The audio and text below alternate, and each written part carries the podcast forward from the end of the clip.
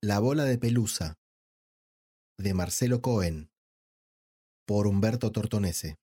Comprobable sacrificio y visible buen ánimo. En este módico departamento, mi mujer y yo estamos criando cuatro hijos, tres varones y una chica. La gran bola de pelusa empieza a formarse una tarde en que la madre a la vuelta del trabajo se agacha en el cuarto de baño a recoger los vellos negros que se desprenden del cuerpo de su nuestro ya crecido chico primogénito cuando se seca después de ducharse, y los pelos trigueños que la nena deja por todas partes cuando se cepilla la melenita enmarañada. No solo eso, al pasar la mano a modo de escoba, porque así de escrupulosa es con la limpieza, mi mujer recolecta muestras de su propio pelo, hilachas de las costuras de mis calzones, polvo, cascaritas de pintura que la humedad ha expulsado de las paredes, escamas de papel limpiador y pañuelos de papel, flecos de algodón, mocos, costritas de lastimaduras de nuestro hijo menor y tierra. Visto que el robotín limpiador no barre todos los días, o no sabe barrer bien, y para aspirar es más bien vagoneta. Con la economía de movimientos propia de tantas madres, mi señora acumula el compuesto en una mano, lo aprieta en el puño, quizá demasiado, y está buscando el tachito para tirarlo cuando suena el teléfono. Y con los malabares por descolgar, una parte del amasijo se le escapa. Ella no se da cuenta. Aunque no es que importe para la limpieza de la casa, porque es verano. Hay una ventana abierta y la leve muestra de restos varios se monta en una corriente rastrera. Conecta con otra más alta y después se deja transportar al aire libre. Sigilosamente, yo me he asomado a mirarla, hasta donde puedo y más allá. No es que la bolita domine los trayectos. Unas veces se remonta y alterna con los orzales, las cotorras y las tórtolas. Y otra desciende, planea, rueda por el pavimento, queda dosada un muro o una planta, reposa en un nido, se mece al borde de una cornisa, roza una mano, una calva, una camiseta tendida, una bandera, una boñiga, un gargajo, un hombro terso y barnizado de protector solar. O se deja atrapar por el campo de una marquesina luminosa hasta que el neón se apaga y ella zafa. Con los días madura. Pronto ya es una bola de pelusa de muchos colores, desarrollada, muy particular, no del todo esférica, es graciosa, leve, es libre. Se brinda a los antojadizos movimientos del aire y una consistencia porosa y heterogénea le permite incorporar bastante de lo que el aire o las materias de las superficies que toca pueden cederle. Más y más pelos. Desde luego, de humanos y ratones, perros, micos y cebras del zoo, tierra de un hormiguero pisado, plumitas de pichones rozados por el zarpazo de un gato, hilos de araña, corpúsculos de fluido energético, quemado, gotas de sustancias naturales o sintéticas, fragantes o pestilentes, que si bien desaparecen, le dejan una especie de bufanda vaporosa. Con todo esto, la bola de pelusa tiene ya el tamaño de un membrillo más o menos, y una colita hecha de algo que le cuelga, y aunque parece delicada no se cae. La bola de pelusa es un prodigio de la diversidad de la vida. No crecerá, porque las cositas que se le agregan ahora compensan la pérdida de otras, pero conserva un volumen y un inclasificable esbozo de forma lo bastante atrayentes para que la gente le adjudique una personalidad y la deje en paz. Pescadores y pilotos de catamaranes se angustian al verla flotar sobre el río. Aviones particulares las amarrean con el chorro de las turbinas. Soldadores, paramédicas y notarios de la ciudad, autómatas picapedreros y hortelanos de extrarradio, la miran pasar a la altura de sus ojos o sobre los techos, y aunque no dicen nada, porque no se les ocurre qué decir, pero los ojos con que la siguen están diciendo lo lindo que sería para ellos volver a verla todos los días. Pero darles el gusto no depende de ella. La bola de pelusa no es un organismo, pero pertenece a la biosfera. La mueven los elementos.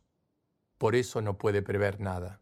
se tutea y choca con fenómenos más bajos que el cielo de la astronomía, inestables, huidizos, tormentas, vientos cambiantes y torbellinos, difíciles de anticipar, incluso para los instrumentos de precisión de los previsores humanos. Pero si las criaturas vivas sufren plagas, hambre, frío y la esporádica destrucción de sus hogares, la gran bola de pelusa carece de sentimiento o instinto que la hagan sufrir. La bola de pelusa no sabe nada de la muerte. Sin embargo, muchos nos tememos que no sea eterna. Es que ahora se acaba el otoño. Ya antes le han caído encima hojas pesadas y aunque la empujaron hacia abajo, finalmente resbalaron por uno u otro lado. En cambio la lluvia que acaba de descargarse es constante, abundante y pesada, y no deja espacio para que la bola se escabulla. Al principio, las corrientes de aire que ella misma desplaza envían a la bola contra una pared debajo de un balcón, pero otra racha la arranca y en cuanto le da el aguacero, la bola se viene en picado. Por inocente que sea el castigo, dura tantas horas que aplasta la bola, la empapa, la apelmaza. Ahí está, ahí, sobre una baldosa, al pie de un poste de parada de transporte público, chata, desleída, sopa, puré de desechos, solo preservado por su espesor, como si dijéramos por su tejido. No obstante, la lluvia es pasajera como todo. Al fin escampa. Como la bola no puede pescarse una pulmonía, la escarcha invernal que la cubre de gemas también la endurece. El sol la entibia y la seca, y con ese método combinado, las materias interiores y superficiales se recobran, vuelven a las tres dimensiones, y una vez más la bola se hincha. Poco a poco, hasta que un viento, digamos del oeste, la encuentra otra vez tan liviana que nada le cuesta hacerla despegar. Esta temporada de vuelo es más desinhibida o menos embarazosa, porque el frío ha desalojado del aire buena cantidad de criaturas vulnerables. La bola se pasea con más libertad, pero más sola, pero también más definida en la luz cristalina. Parece que se hubiese reducido unos milímetros. La colita es un rabo. Si fuera una criatura, se diría que está desorientada. Y algo viene a apoyar esta ilusión. La fatalidad tampoco piensa, y como cualquier criatura, no porque haya sufrido un accidente, una bola de pelusa queda salvo de tener otros. Ahí están por lo pronto estas nubes del color del peltre, que se ciernen ahora sobre esta playita de río y empiezan a bajar. Parece que van a cubrirla nuestra bola. Pero lo que pasa es peor. Las nubes sueltan unas gotas, luego una llovizna, enseguida un diluvio y por fin granizo. Pedruscos hermosos y despiadados tamborilean en la resaca. Uno da en la bola y después otro, y éste la abate. Pero si al cabo de un rato el pedrusco se disuelve, como si se hubiera suicidado, en la bola solo hay una languidez del tejido.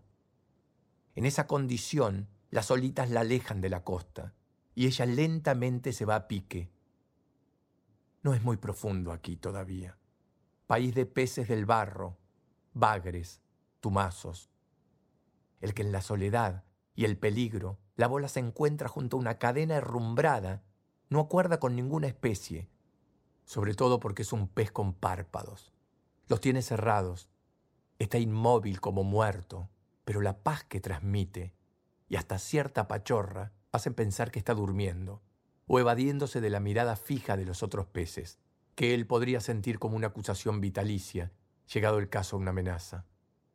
A lo mejor el pez solo se esté dando el lujo de interrumpir la percepción continua de esta luz acuosa y parda, con vanas pretensiones de ser dorada.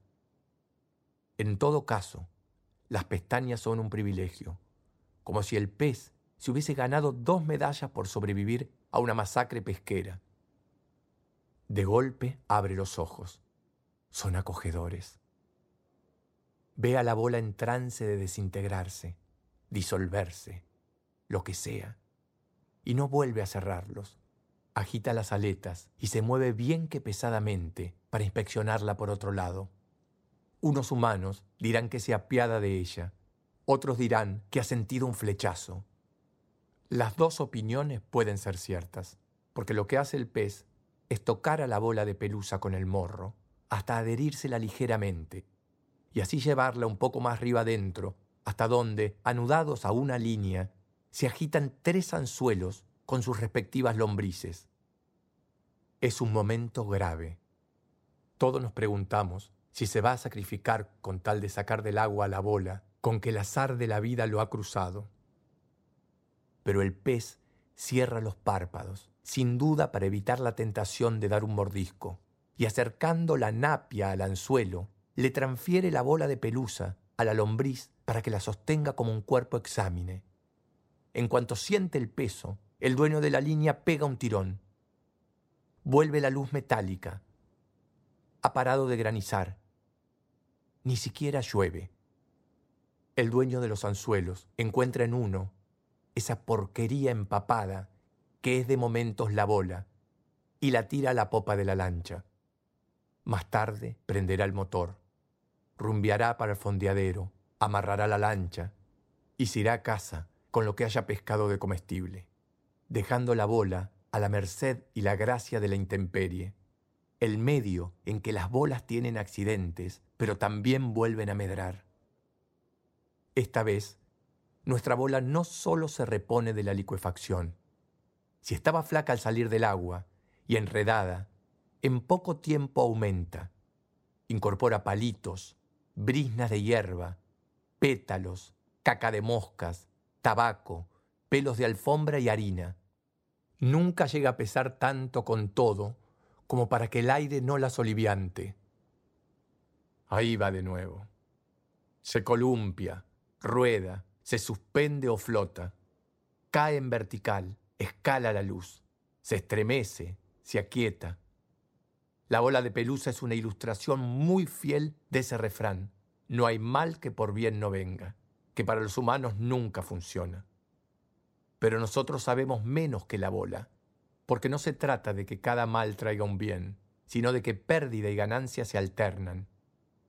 Es cosa de no estar pendiente de cómo va a presentarse la cosa en cada ocasión. Porque cayó al río, la bola encontró al pez. Y porque se repuso en la madera de la lancha, tiene un brillo de escamas. Llama la atención de tal modo y es tan recurrente en la isla que muchos ya la conocen. Es la gran bola de pelusa. Algunos hasta la llaman así, y como ahora tiene nombre, la película va a dejarla en este punto de sus peripecias en gradas de estadios deportivos y colas de andenes de tranviliano, siempre hay gente que la saluda. Los hay que la contemplan. Para todos esos es una presencia esperada. Un novelista lírico la incluyó en una carta ficticia. ¿Cuántas veces, Lucilia, no habrá estado nuestro amor jalonado por el paso de la bola de pelusa?